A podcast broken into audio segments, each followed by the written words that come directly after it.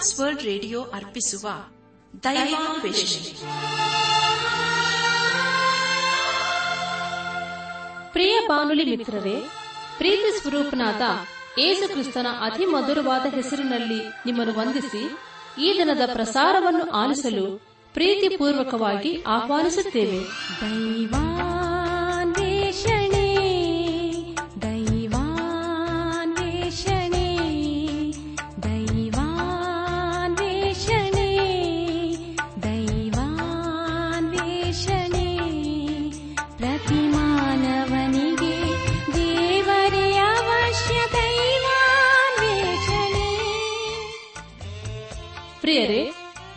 ಸ್ವರೂಪದಲ್ಲಿ ನಿರ್ಮಿಸಲ್ಪಟ್ಟ ಮಾನವ ಕುಲವು ಕ್ರಿಸ್ತೇಸುವಿನಲ್ಲಿ ದೊರೆಯುವ ನಿರಂತರವಾದ ಸಂತೋಷ, ಶಾಂತಿ ಪಾಪ ಕ್ಷಮಾಪಣೆ ನಿತ್ಯ ಜೀವ ಹೊಂದಬೇಕೆಂದು ದೇವರ ಚಿತ್ತವಾಗಿದೆ. ಈ ಶುಭ ಸಂದೇಶವನ್ನು ನಿಮ್ಮೊಂದಿಗೆ ನಾವು ಹಂಚಿಕೊಳ್ಳಲು ಹರ್ಷಿಸುತ್ತೇವೆ. ನಾವೀಗ ಪ್ರಸಾರ ಮಾಡುವ ಸುಮಧೂರ ಗೀತೆ ಹಾಗೂ ದೈವ ಸಂದೇಶವನ್ನು ಆಲಿಸಿ ನೀವು ಹೊಂದಿಕೊಳ್ಳುವ ಆಶೀರ್ವಾದಗಳನ್ನು ನಮ್ಮೊಂದಿಗೆ ಹಂಚಿಕೊಳ್ಳಬೇಕೆಂದು ವಿನಂತಿಸುತ್ತಾ ಈ ಕಾರ್ಯಕ್ರಮಕ್ಕೆ ಮತ್ತೊಮ್ಮೆ ಸ್ವಾಗತ ಕೋರುತ್ತೇವೆ. ಪ್ರಿಯರೇ, ನಮ್ಮ ಜೀವಿತದಲ್ಲಿ ದೇವರ ಆಶೀರ್ವಾದ ಬೇಕಲ್ಲವೇ? ನಮ್ಮ ಜೀವಿತದಲ್ಲಿ ಆತನ ಪ್ರಸನ್ನತೆ ಬೇಕು. ಆತನ ನಡೆಸುವಿಕೆ ಬೇಕು. ಬನ್ನಿ ಪ್ರಿಯರೇ, ದೇವರ ವಾಕ್ಯವನ್ನು ಧ್ಯಾನ ಮಾಡುವ ಮುನ್ನ ದೇವಾದಿ ದೇವನ ಮುಂದೆ ನಮ್ಮನ್ನು ತಗ್ಗಿಸಿಕೊಂಡು ನಮ್ಮ ಶಿರವನ್ನು ಭಾಗಿಸಿ ನಮ್ಮ ಕಣ್ಣುಗಳನ್ನು ಮುಚ್ಚಿಕೊಂಡು ದೀನತೆಯಿಂದ ಪ್ರಾರ್ಥನೆ ಮಾಡೋಣ.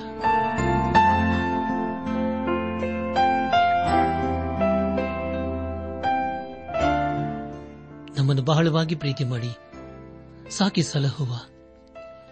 ನಮ್ಮ ರಕ್ಷಕನಲ್ಲಿ ತಂದೆಯಾದ ದೇವರೇ, ನಿನ್ನ ಪರಿಶುದ್ಧವಾದ ನಾಮವನ್ನು ಕೊಂಡಾಡಿ, ಹಾಡಿ ಸ್ತುತಿಸುತ್ತೇವೆ. ಕರ್ತನೆ ದೇವಾದ ದೇವನೇ ನಿನ್ನ ನಮ್ಮನ್ನು ಬೇಟೆಗಾರನ ಬಲೆಯಿಂದಲೂ ಮರಣಕರ ವ್ಯಾಧಿಗಳಿಂದ ಬಿಡಿಸಿದಂತಹ ದೇವಾದ ದೇವನು ನೀನಪ್ಪ. ಈಗಲೂ ಕರ್ತನೆ ನಮ್ಮನ್ನೇ ನಿನ್ನ ಸುಗೊಪ್ಪಿಸುತ್ತೇವೆ ನೀನೇ ನಮ್ಮನ್ನು ಬಲಪಡಿಸು. ನಾವೆಲ್ಲರೂ ಇನ್ನೂ ಹೆಚ್ಚಾಗಿ ನಿನ್ನ ವಾಕ್ಯವನ್ನು ಪ್ರೀತಿ ಮಾಡುತ್ತ ನಿನ್ನ ವಾಕ್ಯಕ್ಕೆ ವಿಧೇಯರಾಗಿ ಬದ್ಧರಾಗಿ ಜೀವಿಸುತ್ತ ನಿನ್ನ ಆಶೀರ್ವಾದಕ್ಕೆ ಪಾತ್ರರಾಗಲು ದಯ ತೋರಿಸು. ಎಲ್ಲ ಘನ ಮಾನ ಮಹಿಮೆ ನಿನ್ನ ಮಾತ್ರ ಸಲ್ಲುವುದಾಗಲಿ ನಮ್ಮ ಪ್ರಾರ್ಥನೆ ಸ್ತೋತ್ರಗಳನ್ನು ಯೇಸು ಕ್ರಿಸ್ತನ ದಿವ್ಯ ನಾಮದಲ್ಲಿ ಸಮರ್ಪಿಸಿಕೊಳ್ಳುತ್ತೇವೆ ತಂದೆಯೇ. ಆಮೇನ್. ಲೋಕಗೀತೆಯ ನಾ ಹಾಡುವೆನೆಂದೆಂದಿಗೂ. ಪರಲೋಕಗೀತೆಯ ನಾ ಹಾಡುವೆನೆಂದೆಂದಿಗೂ. ಪರಿಶುದ್ಧ ದೇವರಿಗೆ ಸ್ತುತಿಗೀತೆ ನಾ ಹಾಡುವೆ. ಪರಿಶುದ್ಧ ದೇವರಿಗೆ ಕೇನಾ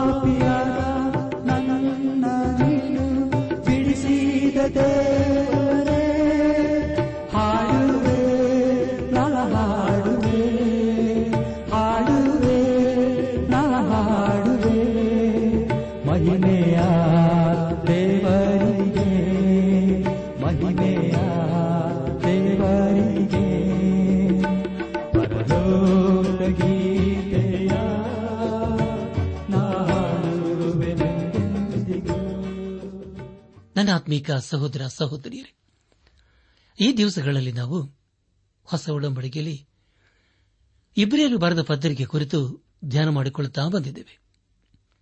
ದೇವರ ವಾಕ್ಯವನ್ನು ಧ್ಯಾನ ಮಾಡುವ ಮುನ್ನ ನಿಮ್ಮ ನಿಮ್ಮ ಸತ್ಯವೇದ ಪೆನ್ನು ಪುಸ್ತಕದೊಂದಿಗೆ ಸಿದ್ದರಾಗಿದ್ದರಲ್ಲವೇ ಹಾಗಾದರೆ ಪ್ರಿಯರ ಬನ್ನಿರಿ.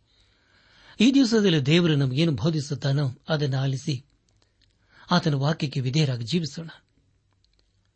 ಕಳೆದ ಕಾರ್ಯಕ್ರಮದಲ್ಲಿ ನಾವು ಇಬ್ರಿಯರಿಗೆ ಬರೆದ ಪತ್ರಿಕೆ ಹತ್ತನೇ ಅಧ್ಯಾಯ ಎರಡರಿಂದ ಹದಿನೇಳನೇ ವಚನದವರೆಗೆ ಧ್ಯಾನ ಮಾಡಿಕೊಂಡು ಅದರ ಮೂಲಕ ನಮ್ಮ ನಿಜ ಜೀವಿತಕ್ಕೆ ಬೇಕಾದ ಅನೇಕ ಆತ್ಮೀಕ ಪಾಠಗಳನ್ನು ಕಲಿತುಕೊಂಡು ಅನೇಕ ರೀತಿಯಲ್ಲಿ ಆಶೀರ್ವಿಸಲ್ಪಟ್ಟಿದ್ದೇವೆ ಧ್ಯಾನ ಮಾಡಿದಂಥ ವಿಷಯಗಳನ್ನು ಈಗ ನೆನಪು ಮಾಡಿಕೊಂಡು ಮುಂದಿನ ವೇದಭಾಗಕ್ಕೆ ಸಾಗೋಣ. ಯಜ್ಞಗಳಿಂದ ಪ್ರತಿ ವರ್ಷದಲ್ಲಿಯೂ ಪಾಪಗಳ ಜ್ಞಾಪಕವಾಗುವುದುಂಟು, ಹೋರಿಗಳ ಮತ್ತು ಹೋತಗಳ ರಕ್ತದಿಂದ ಪಾಪಗಳು ಪರಿಹಾರವಾಗುವುದು ಅಸಾಧ್ಯವಾಗಿತ್ತಲ್ಲ ಎಂಬುದಾಗಿಯೂ ಧರ್ಮಶಾಸ್ತ್ರದ ಪ್ರಕಾರ ಸಮರ್ಪಣೆಯಾಗುತ್ತಾ ಬರುವ ಯಜ್ಞ ನೈವೇದ್ಯಗಳು ಸರ್ವಾಂಗ ಹೋಮಗಳು ದೋಷ ಪರಿಹಾರಕ ಯಜ್ಞಗಳು ನಿನಗೆ ಇಷ್ಟವಾಗಿರಲಿಲ್ಲ ಎಂಬುದಾಗಿಯೂ ನೀನು ಅವುಗಳಲ್ಲಿ ಸಂತೋಷ ಪಡುವುದಿಲೆಂದು ಮೇಲೆ ಹೇಳಿದ ತರುವಾಯ, ಇಗೋ ನಿನ್ನ ಚಿತ್ತವನ್ನು ನೆರವೇರಿಸುವುದಕ್ಕೆ ಬಂದಿದ್ದೇನೆಂದು ಹೇಳಿದ್ದಾನೆ. ಯೇಸು ಕ್ರಿಸ್ತನು ಎರಡನೆಯದನ್ನು ಸ್ಥಾಪಿಸುವುದಕ್ಕಾಗಿ ಮೊದಲದನ್ನು ತೆಗೆದು ಬಿಡುತ್ತಾನೆ ಯೇಸು ಒಂದೇ ಸಾರಿ ದೇಹ ಸಮರ್ಪಣೆ ಮಾಡಿ ದೇವರ ಚಿತ್ತವನ್ನು ನೆರವೇರಿಸಿದ್ದರಿಂದಲೇ ನಾವು ಶುದ್ಧರಾದೆವು ಎಂಬ ವಿಷಯಗಳ ಕುರಿತು ನಾವು ಧ್ಯಾನ ಮಾಡಿಕೊಂಡೆವು ಧ್ಯಾನ ಮಾಡಿದಂತಹ ಎಲ್ಲ ಹಂತಗಳಲ್ಲಿ ದೇವಾದ ದೇವನೇ ನಮ್ಮ ನಡೆಸಿದನು. ದೇವರಿಗೆ ಮಹಿಮೆಯುಂಟಾಗಲಿ. ಇಂದು ನಾವು ಇಬ್ರಿಯರು ಭಾರತ ಪತ್ರಿಕೆ ಹತ್ತನೇ ಅಧ್ಯಾಯ ಹದಿನೆಂಟನೇ ವಚನದಿಂದ ನಮ್ಮ ಧ್ಯಾನವನ್ನು ಮುಂದುವರೆಸೋಣ. ಅದಕ್ಕೆ ಮುಂಚೆ ಹದಿನೇಳನೇ ವಚನದ ಕುರಿತು ಇನ್ನೂ ಕೆಲವು ವಿಷಯಗಳನ್ನು ತಿಳ್ಕೊಳ್ಳೋಣ. ಹಳೆ ಒಪ್ಪಂದದಲ್ಲಿ ದೇವರು ಮಾನವರಿಗೆ ಅನೇಕ ಆಜ್ಞೆಗಳನ್ನು ಕೊಟ್ಟಿದ್ದನು. ಅದರಲ್ಲೇ ಯಜ್ಞಗಳ ಕುರಿತು ದೇವರು ಸ್ಪಷ್ಟವಾಗಿ ತಿಳಿಸಿದ್ದನು.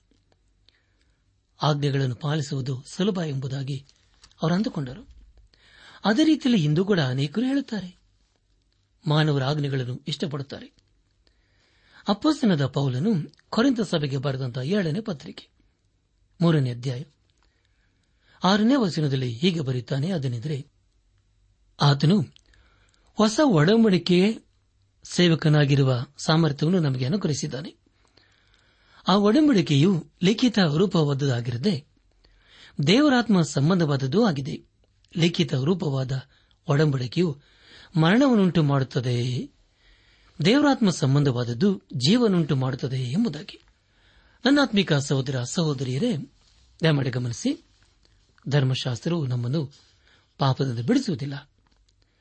ಅದು ನಮ್ಮನ್ನು ಕೊಲ್ಲುತ್ತದೆ. ಅದಕ್ಕೆ ಕಾರಣವೇನೆಂದರೆ, ಆಜ್ಞೆಯ ಕೊನೆಯಲ್ಲಿ ದೇವರ ನ್ಯಾಯ ತೀರ್ಪಿನ ಕುರಿತು ತಿಳಿಸಿಕೊಡುತ್ತದೆ.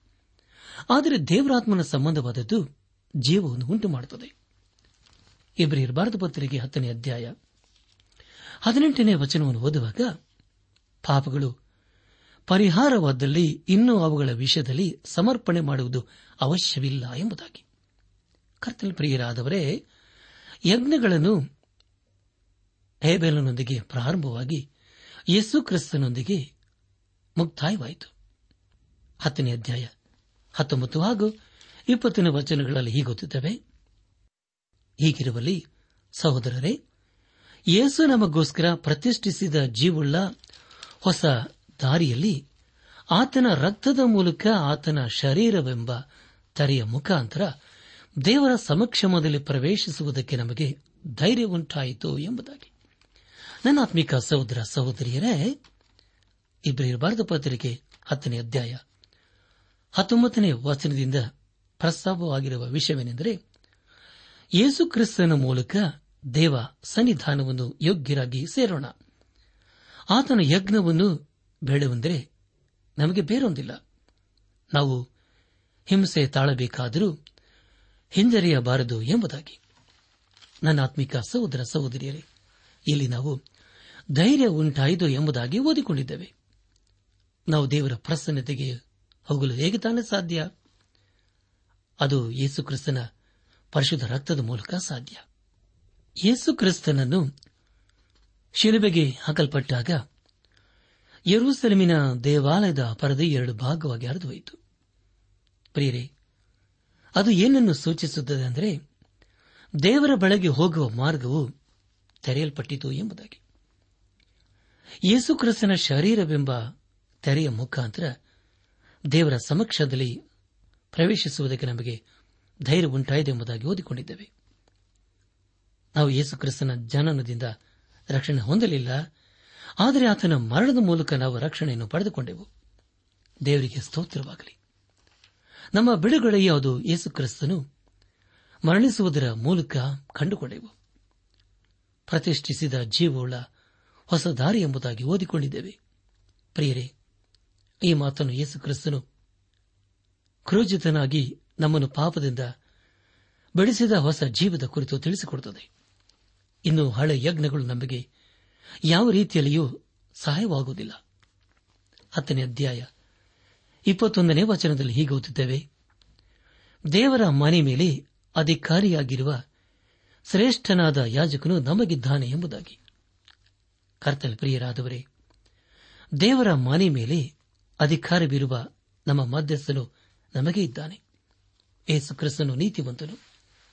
ಆತನ ನಮಗಾಗಿ ಯಾವಾಗಲೂ ಮಧ್ಯಸ್ಥನಾಗಿ ಪರಲೋಕದ ತಂದೆಯಲ್ಲಿ ಬೇಡವನಾಗಿದ್ದಾನೆ. ಆತನು ಪರದೇನು ತೆಗೆಯುವುದರಿಂದ ನಮಗೆ ದೇವರ ಬಳಿಗೆ ಹೋಗುವ ಮಾರ್ಗವು ಪ್ರಕಟವಾಯಿತು. ಯೇಸು ಕ್ರಿಸ್ತನು ಹಲವಾರು ಶಿಲುಬೆಯಲ್ಲಿ ತನ್ನ ಆತ್ಮವನ್ನು ದೇವರಿಗೆ ಒಪ್ಪಿಸಿಕೊಟ್ಟನು ಆಗ ದೇವಾಲಯದ ಪರದೆಯು ಎರಡು ಭಾಗವಾಗಿ ಹರಿದುಹೋಯಿತು. ಅದರ ಮೂಲಕ ನಮಗೆ ದೇವರ ಪ್ರಸನ್ನತೆಗೆ ಹೋಗುವ ಮಾರ್ಗವು ಪ್ರಕಟವಾಯಿತು. ದೇವರಿಗೆ ಸ್ತೋತ್ರವಾಗಲಿ. ಈಗ ಆತನು ನಮಗಾಗಿ ಆ ಮಂತ್ರವನ್ನು ಕೊಡುತ್ತಿದ್ದಾನೆ. ಕೆಲವರು ಅಂದುಕೊಳ್ಳುತ್ತಾರೆ ಅದೇನೆಂದರೆ, ಆ ಮಂತ್ರಣವು ಅದು ರಕ್ಷಿಸಲ್ಪಡದೇ ಇರುವವರಿಗೆ ಎಂಬುದಾಗಿ. ಆದರೆ ಬರೆಯಿರಿ ಈ ಆಮಂತ್ರಣವು ರಕ್ಷಿಸಲ್ಪಟ್ಟವರಿಗೆ ಹಾಗೂ ರಕ್ಷಿಸಲ್ಪಡದೇ ಇರುವವರಿಗೆ ಅನ್ವಯವಾಗುತ್ತದೆ ನಮಗಾಗಿ ಬೇಡುವ ನಮ್ಮ ಮಹಾಯಾಜಕನು ನಮಗಿದ್ದಾನೆ. ಆತನು ನಮಗಾಗಿ ತಂದೆಯಲ್ಲಿ ಸದಾ ವಿಜ್ಞಾಪನೆ ಮಾಡುತ್ತಿದ್ದಾನೆ. ನಮ್ಮ ಧ್ಯಾನವನ್ನು ಮುಂದುವರೆಸಿ ಇಬ್ಬರೇ ಭಾರತ ಪತ್ರಿಕೆ ಹತ್ತನೇ ಅಧ್ಯಾಯ ಇಪ್ಪತ್ತೆರಡನೇ ವಚನವನ್ನು ಓದುವಾಗ, ಆದ ಕಾರಣ ನೀನಪರಾಧಿ ಎಂದು ನಮ್ಮ ಮನಸ್ಸು ನಮಗೆ ಸಾಕ್ಷಿ ಹೇಳದಂತೆ ನಾವು ಹೃದಯವನ್ನು ಪ್ರೋಕ್ಷಿಸಿಕೊಂಡು ದೇಹವನ್ನು ತಿಳಿ ನೀರಿಂದ ತೊಳೆದುಕೊಂಡು ಪರಿಪೂರ್ಣವಾದ ನಂಬಿಕೆ ಉಳ್ಳವರಾಗಿಯೂ, ಯಥಾರ್ಥ ಹೃದಯ ಉಳ್ಳವರಾಗಿಯೂ ದೇವರ ಬಳಿಗೆ ಬರೋಣ ಎಂಬುದಾಗಿ. ಪ್ರಿಯ ದೇವಜನರೇ ಅಂದ ಮೋಶೆಯು ಯಾಜಕರ ಮೇಲೆ ನೀರನ್ನು ಚಮಕಿಸುತ್ತಿದ್ದನು. ಯಾಜಕರು ನೀರಿನಿಂದ ತೊಳೆಯಲ್ಪಟ್ಟ ಮೇಲೆ ಅವರು ದೇವರ ಕಾರ್ಯಕ್ಕಾಗಿ ಪ್ರತ್ಯೇಕಿಸಿಕೊಂಡವರು ಆಗಿರುತ್ತಿದ್ದರು. ಆದ ರೀತಿಯಲ್ಲಿ ನಾವು ದೇವರಿಗಾಗಿ ನಮ್ಮನ್ನು ನಾವು ಪ್ರತ್ಯೇಕಿಸಿಕೊಳ್ಳಬೇಕು. ಹಾಗೂ ನಮ್ಮ ಹೃದಯವನ್ನು ತೊಳೆದುಕೊಂಡು ದೇವರ ಸನ್ನಿಧಾನಕ್ಕೆ ಬರಬೇಕು. ಇಪ್ಪತ್ತೆರಡನೇ ವಚನದಲ್ಲಿ ನಾವು ಪರಿಪೂರ್ಣವಾದ ನಂಬಿಕೆ ಉಳ್ಳವರಾಗಿ ಎಂಬುದಾಗಿ ಓದಿಕೊಂಡಿದ್ದೇವೆ. ಆದರೆ ಪ್ರಿಯರೇ, ನಾವು ಮಾಡುವ ಕಾರ್ಯಗಳೆಲ್ಲ ನಂಬಿಕೆಯಿಂದ ಕೂಡಿರಬೇಕು ಎಂದು ತಿಳಿದುಬರುತ್ತದೆ. ಆದರೆ ಅದೇ ಸಮಯದಲ್ಲಿ ಅನೇಕರು ಈ ಲೋಕದ ವಿಷಯಗಳ ಮೇಲೆ ನಂಬಿಕೆ ಇಡುತ್ತಾರೆ. ಕೊನೆಗೆ ನಿರಾಶರಾಗುತ್ತಾರೆ. ಪ್ರಿಯರೇ, ದೇವರಲ್ಲಿ ನಂಬಿಕೆ ಮಾತ್ರ ಇಡುವುದಲ್ಲ, ಅದರ ಜೊತೆ ಜೊತೆಯಲ್ಲಿ ನಾವು ನಂಬಿಕೆಯಿಂದ ದೇವರಲ್ಲಿ ಜೀವಿಸಬೇಕು. ಹಾಗೂ ದೇವರ ವಾಕ್ಯದ ಜ್ಞಾನದಲ್ಲಿ ಬೆಳೆಯಬೇಕು, ನೀತಿಯ ಮಾರ್ಗದಲ್ಲಿ ನಾವು ನಡೆಯಬೇಕು, ಅದೆಲ್ಲವನ್ನು ನಾವು ನಂಬಿಕೆಯಿಂದ ಮಾಡಬೇಕು. ನಿಜವಾದಂತಹ ಎಂದು ಹೇಳುವಾಗ, ಪ್ರಿಯರೇ, ಅದು ಹೇಗೆ ಬರುತ್ತದೆ ಅಂದರೆ, ಯಾವಾಗ ನಾವು ಯೇಸು ಕ್ರಿಸ್ತನನ್ನು ನಮ್ಮ ಸ್ವಂತ ರಕ್ಷಕನೆಂಬುದಾಗಿ ನಮ್ಮ ಹೃದಯದಲ್ಲಿ ಅಂಗೀಕರಿಸಿಕೊಳ್ಳುತ್ತೇವೆಯೋ? ಆಗ ಅದು ಸಾಧ್ಯ. ಯೋಹಾನ್ ಬರೆದ ಸುವಾರ್ತೆ ಮೊದಲನೇ ಅಧ್ಯಾಯ ಹನ್ನೊಂದು ಹಾಗೂ ಹನ್ನೆರಡನೇ ವಚನಗಳಲ್ಲಿ ಹೀಗೆ ಓದುತ್ತೇವೆ. ಆತನು ತನ್ನ ಸ್ವಾಸ್ಥ್ಯಕ್ಕೆ ಬಂದನು. ಆದರೆ ಸ್ವಂತ ಜನರು ಆತನನ್ನು ಅಂಗೀಕರಿಸಲಿಲ್ಲ. ಯಾರ್ಯಾರು ಆತನನ್ನು ಅಂಗೀಕರಿಸಿದರೋ, ಅಂದರೆ ಆತನ ಹೆಸರಿನಲ್ಲಿ ನಂಬಿಕೆ ಇಟ್ಟರೋ ಅವರಿಗೆ ದೇವರ ಮಕ್ಕಳಾಗುವ ಅಧಿಕಾರ ಕೊಟ್ಟನು ಎಂಬುದಾಗಿ. ಅನಾತ್ಮಿಕ ಸಹೋದರ ಸಹೋದರಿಯರೇ, ಯೇಸು ಕ್ರಿಸ್ತನಲ್ಲಿ ನಂಬಿಕೆ ಇರಿಸುವುದಂದರೆ ಆತನನ್ನು ನಮ್ಮ ಹೃದಯದಲ್ಲಿ ನಮ್ಮ ಸ್ವಂತ ರಕ್ಷಕನೆಂಬುದಾಗಿ ಅಂಗೀಕರಿಸಿಕೊಳ್ಳುವುದೇ ಆಗಿದೆ.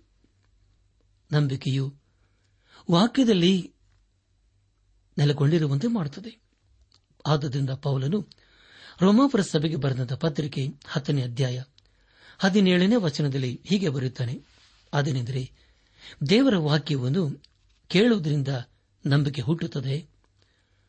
ನಮ್ಮ ನಂಬಿಕೆಗೆ ದೇವರೇ ಆಧಾರವಾಗಿದ್ದಾನೆ ಎಂಬುದಾಗಿ.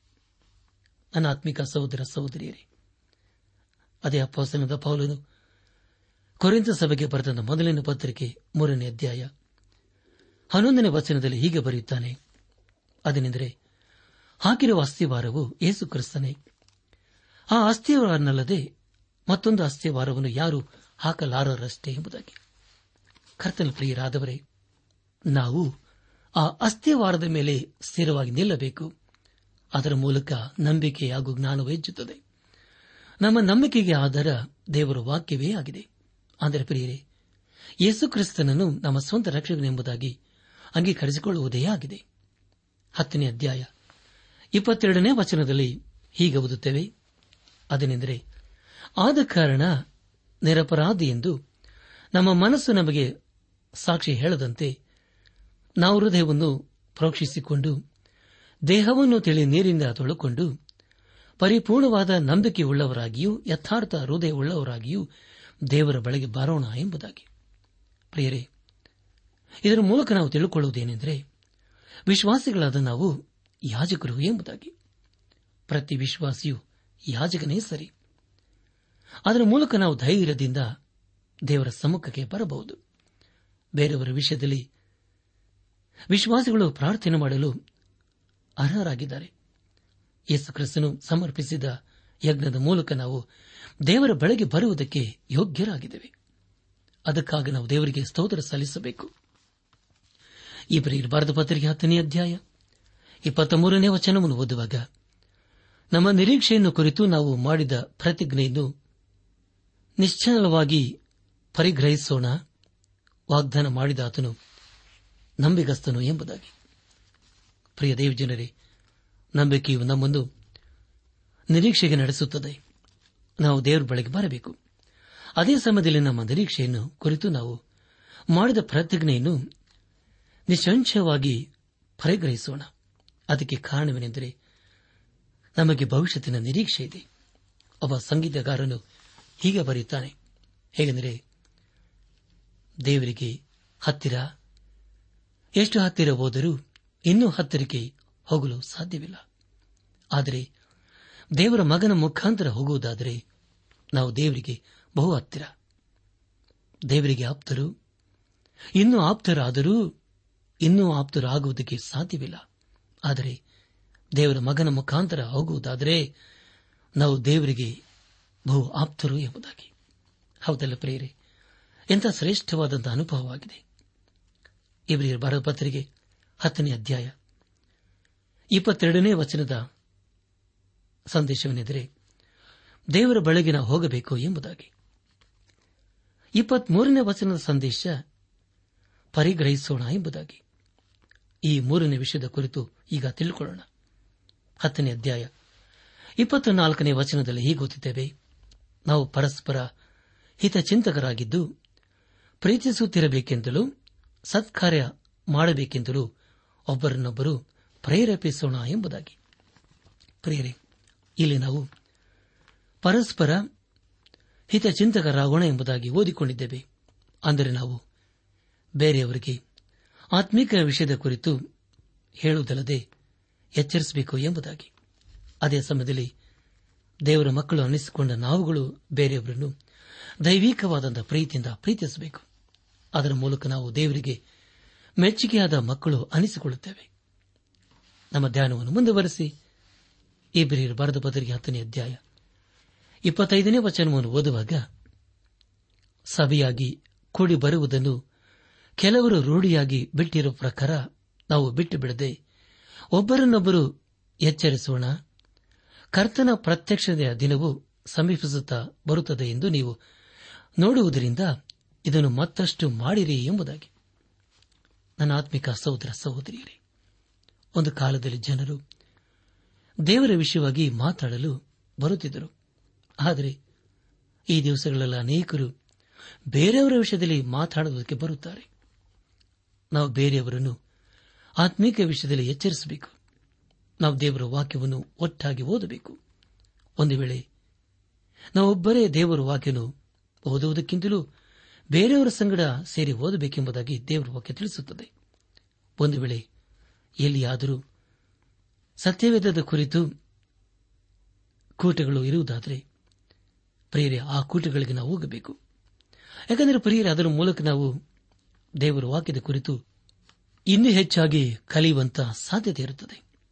ಪ್ರಿಯ ದೇವಜನರೇ, ಇಪ್ಪತ್ತೈದನೇ ವಚನದಲ್ಲಿ ಮೂರು ವಿಷಯಗಳ ಕುರಿತು ತಿಳಿದುಕೊಳ್ಳುತ್ತೇವೆ ಅದೇನೆಂದರೆ ಮೊದಲನೇದಾಗಿ, ನಾವು ನಂಬಿಕೆಯಿಂದ ದೇವರ ಬಳಿಗೆ ಬರಬೇಕು ಎಂಬುದಾಗಿಯೂ, ಎರಡನೇದಾಗಿ, ನಾವು ನಿರೀಕ್ಷೆಯಿಂದ ದೇವರ ಬಳಿಗೆ ಬರಬೇಕು ಎಂಬುದಾಗಿಯೂ, ಮೂರನೇದಾಗಿ, ನಾವು ಪ್ರೀತಿಯಿಂದ ದೇವರ ಬಳಿಗೆ ಬರಬೇಕು ಎಂಬುದಾಗಿ.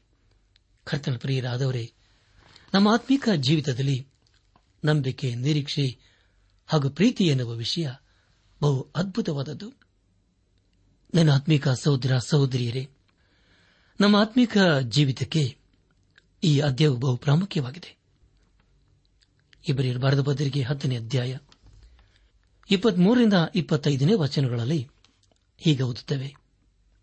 ನಮ್ಮ ನಿರೀಕ್ಷೆಯನ್ನು ಕುರಿತು ನಾವು ಮಾಡಿದ ಪ್ರತಿಜ್ಞೆಯನ್ನು ನಿಶ್ಚಲವಾಗಿ ಪರಿಗ್ರಹಿಸೋಣ.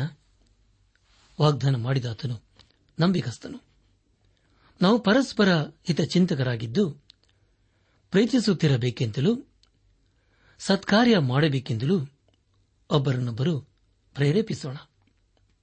ಸಭೆಯಾಗಿ ಕೂಡಿಕೊಳ್ಳುವುದನ್ನು ಕೆಲವರು ರೂಢಿಯಾಗಿ ಬಿಟ್ಟಿರುವ ಪ್ರಕಾರ ನಾವು ಬಿಟ್ಟು ಬಿಡದೆ ಒಬ್ಬರನ್ನೊಬ್ಬರು ಎಚ್ಚರಿಸೋಣ. ಕರ್ತನ ಪ್ರತ್ಯಕ್ಷತೆಯ ದಿನವು ಸಮೀಪಿಸುತ್ತಾ ಬರುತ್ತದೆ ಎಂದು ನೀವು ನೋಡುವುದರಿಂದ ಇದನ್ನು ಮತ್ತಷ್ಟು ಮಾಡಿರಿ ಎಂಬುದಾಗಿ. ನನ್ನ ಆತ್ಮಿಕ ಸಹೋದರ, ಸಹೋದರಿಯರೇ, ಇಪ್ಪತ್ತೈದನೇ ವಚನದಲ್ಲಿ ನಾವು ಕರ್ತನ ಪ್ರತ್ಯಕ್ಷತೆಯ ದಿನವು ಸಮೀಪಿಸುತ್ತಾ ಬರುತ್ತಿದೆ ಎಂಬುದಾಗಿ ಓದಿಕೊಂಡಿದ್ದೇವೆ. ಇಪ್ಪತ್ತೈದನೇ ವಚನದಲ್ಲಿ ಈಗಾಗಲೇ ನಾವು ತಿಳ್ಕೊಂಡಾಗೆ ಮೂರು ವಿಷಯಗಳು ಬಹು ಪ್ರಾಮುಖ್ಯವ. ಅದನೆಂದರೆ ಮೊದಲನೇದಾಗಿ, ನಾವು ನಂಬಿಕೆಯಿಂದ ದೇವರ ಬಳಿಗೆ ಬರಬೇಕು ಎಂತಲೂ ಎರಡನೇದಾಗಿ ನಾವು ನಂಬಿಕೆಯಿಂದ ದೇವರ ಬಳಿಗೆ ಬರಬೇಕು ಎಂಬುದಾಗಿಯೂ ಮೂರನೇದಾಗಿ ನಾವು ಪ್ರೀತಿಯಿಂದ ದೇವರ ಬಳಿಗೆ ಬರಬೇಕು ಎಂಬುದಾಗಿ. ನನ್ನ ಆತ್ಮಿಕ ಸಹೋದರ ಸಹೋದರಿಯರೇ, ನಮ್ಮ ಆತ್ಮಿಕ ಜೀವಿತದಲ್ಲಿ ನಂಬಿಕೆ, ನಿರೀಕ್ಷೆ ಹಾಗೂ ಪ್ರೀತಿ ಎನ್ನುವ ವಿಷಯ ಬಹು ಅದ್ಭುತವಾದದ್ದು ಹಾಗೂ ಶ್ರೇಷ್ಠವಾದದ್ದು ಆಗಿದೆ. ಹಾಗಾದರೆ ಪ್ರಿಯರೇ ನಾವು ಯೇಸು ಕ್ರಿಸ್ತನ ನಂಬಿಕೆಯಲ್ಲಿ, ನಿರೀಕ್ಷೆಯಲ್ಲಿ, ಪ್ರೀತಿಯಲ್ಲಿ ಸ್ಥಿರವಾಗಿ ನಿಂತಿದ್ದೇವೆಯೋ? ಆ ವಿಷಯಗಳಲ್ಲಿ ನಾವು ಬೇರೆಯವರಿಗೆ ಸಾಕ್ಷಿ ಕೊಡುತ್ತಾ ಇದ್ದೇವೆಯೋ? ಈ ಸಮಯದಲ್ಲಿ ನಮ್ಮನ್ನು ನಾವು ಪರೀಕ್ಷಿಸಿಕೊಳ್ಳುವುದು ಒಳ್ಳೆಯದಲ್ಲವೇ? ಇಪ್ಪತ್ತೈದನೇ ವಚನದಲ್ಲಿ ಸಭೆಯಾಗಿ ಕೂಡಿ ಬರುವುದನ್ನು ಕೆಲವರು ರೂಢಿಯಾಗಿ ಬಿಟ್ಟಿರುವ ಪ್ರಕಾರ ನಾವು ಬಿಟ್ಟು ಬಿಡದೆ ಒಬ್ಬರನ್ನೊಬ್ಬರು ಎಚ್ಚರಿಸೋಣ, ಕರ್ತನ ಪ್ರತ್ಯಕ್ಷತೆಯ ದಿನವು ಸಮೀಪಿಸುತ್ತಾ ಬರುತ್ತದೆ ಎಂದು ನೀವು ನೋಡುವುದರಿಂದ ಇದನ್ನು ಮತ್ತಷ್ಟು ಮಾಡಿರಿ ಎಂಬುದಾಗಿ. ಪ್ರಿಯ ದೇವಜನರೇ ಯೇಸು ಅತಿ ಶೀಘ್ರವಾಗಿ ಬರಲಿದ್ದಾನೆ. ಆತನು ಬರುವುದಕ್ಕೆ ಮುಂಚಿತವಾಗಿ ನಮ್ಮ ನಮ್ಮ ಆತ್ಮಿಕ ಸಿದ್ಧತೆಗಳನ್ನು ಮಾಡಿಕೊಂಡಿರಬೇಕು.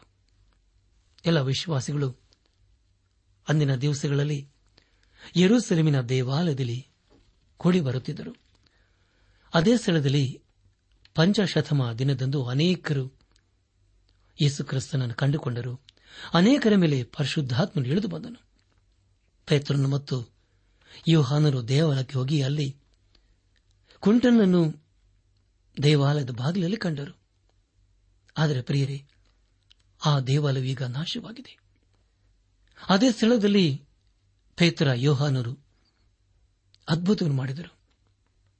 ಆದರೆ ಪ್ರಿಯರೇ, ಮುಂದೆ ವಿಶ್ವಾಸಗಳು ಅನಿಸಿಕೊಂಡವರು ತಮ್ಮ ಮನೆಗಳಲ್ಲಿ ಸೇರಿ ಬರುತ್ತಿದ್ದರು.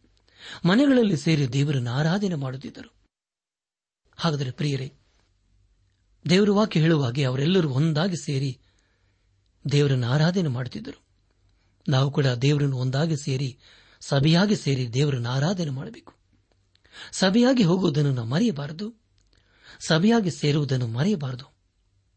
ಯಾಕೆಂದರೆ ಪ್ರೇರೆ ಅನೇಕರು ತಮ್ಮ ಜೀವಿತದಲ್ಲಿ ಈ ವಿಷಯವನ್ನು ಮರೆತು ಹೋಗಿದ್ದಾರೆ. ಈ ವಿಷಯವನ್ನು ಮರೆತು ಹೋಗುವುದಿಲ್ಲ ಅವರು ದೇವರಿಂದ ಬಹು ದೂರವಾಗಿದ್ದಾರೆ ಆದರೆ ಇಲ್ಲಿ ದೇವರ ವಾಕ್ಯವು ನಮ್ಮನ್ನು ಎಚ್ಚರಿಸುತ್ತಾ ಬಂದಿದೆ. ಈ ಸಂದೇಶವನ್ನು ಆಲಿಸುತ್ತಿರುವ ನನ್ನ ಆತ್ಮಿಕ ಸಹೋದರ ಸಹೋದರಿಯರೇ, ದೇವರ ವಾಕ್ಯವನ್ನು ಕೇಳಿಸಿಕೊಂಡಿದ್ದೇವೆ. ಅದಕ್ಕೆ ನಮ್ಮ ಪ್ರತಿಕ್ರಿಯೆ ಏನಾಗಿದೆ? ವಾಗ್ದಾನ ಮಾಡಿದ ಆತನು ನಂಬಿಗಸ್ತನು.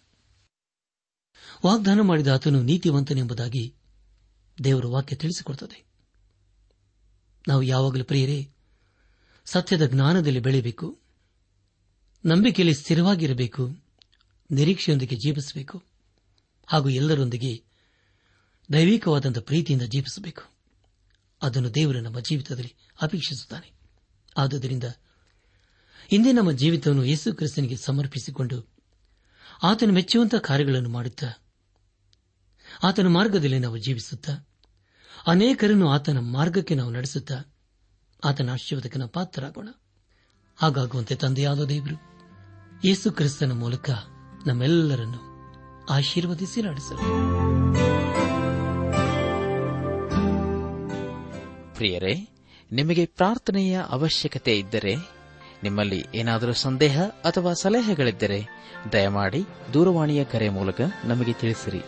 ನಮ್ಮ ಮೊಬೈಲ್ ದೂರವಾಣಿ ಸಂಖ್ಯೆ ಒಂಬತ್ತು ಎಂಟು ನಾಲ್ಕು ಐದು ಆರು ಒಂದು ಆರು ನಾಲ್ಕು ಒಂದು ಎರಡು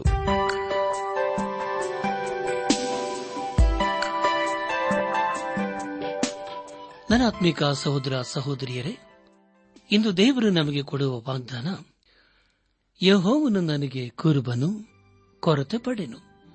ಆತನು ಹಸಿರು ಗಾವಲುಗಳಲ್ಲಿ ನನ್ನನ್ನು ತಂಗಿಸುತ್ತಾನೆ. ಕೀರ್ತನೆ ಇಪ್ಪತ್ಮೂರು, ಒಂದು, ಎರಡು.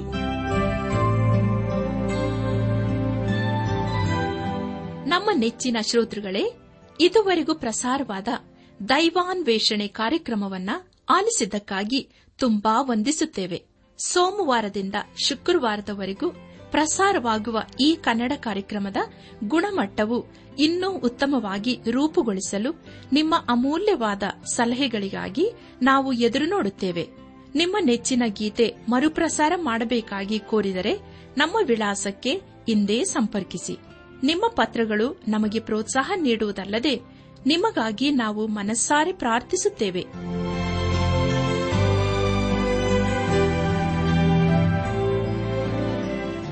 ನಮ್ಮ ವಿಳಾಸ ದೈವಾನ್ ವೇಷಣೆ, ಟ್ರಾನ್ಸ್ ವರ್ಲ್ಡ್ ರೇಡಿಯೋ ಇಂಡಿಯಾ, ಟಪಾಲು ಸಂಖ್ಯೆ ನಾಲ್ಕು ಮೂರು ಎರಡು ಸೊನ್ನೆ ಬೆಂಗಳೂರು ಐದು ಆರು ಸೊನ್ನೆ ಸೊನ್ನೆ ನಾಲ್ಕು ಮೂರು.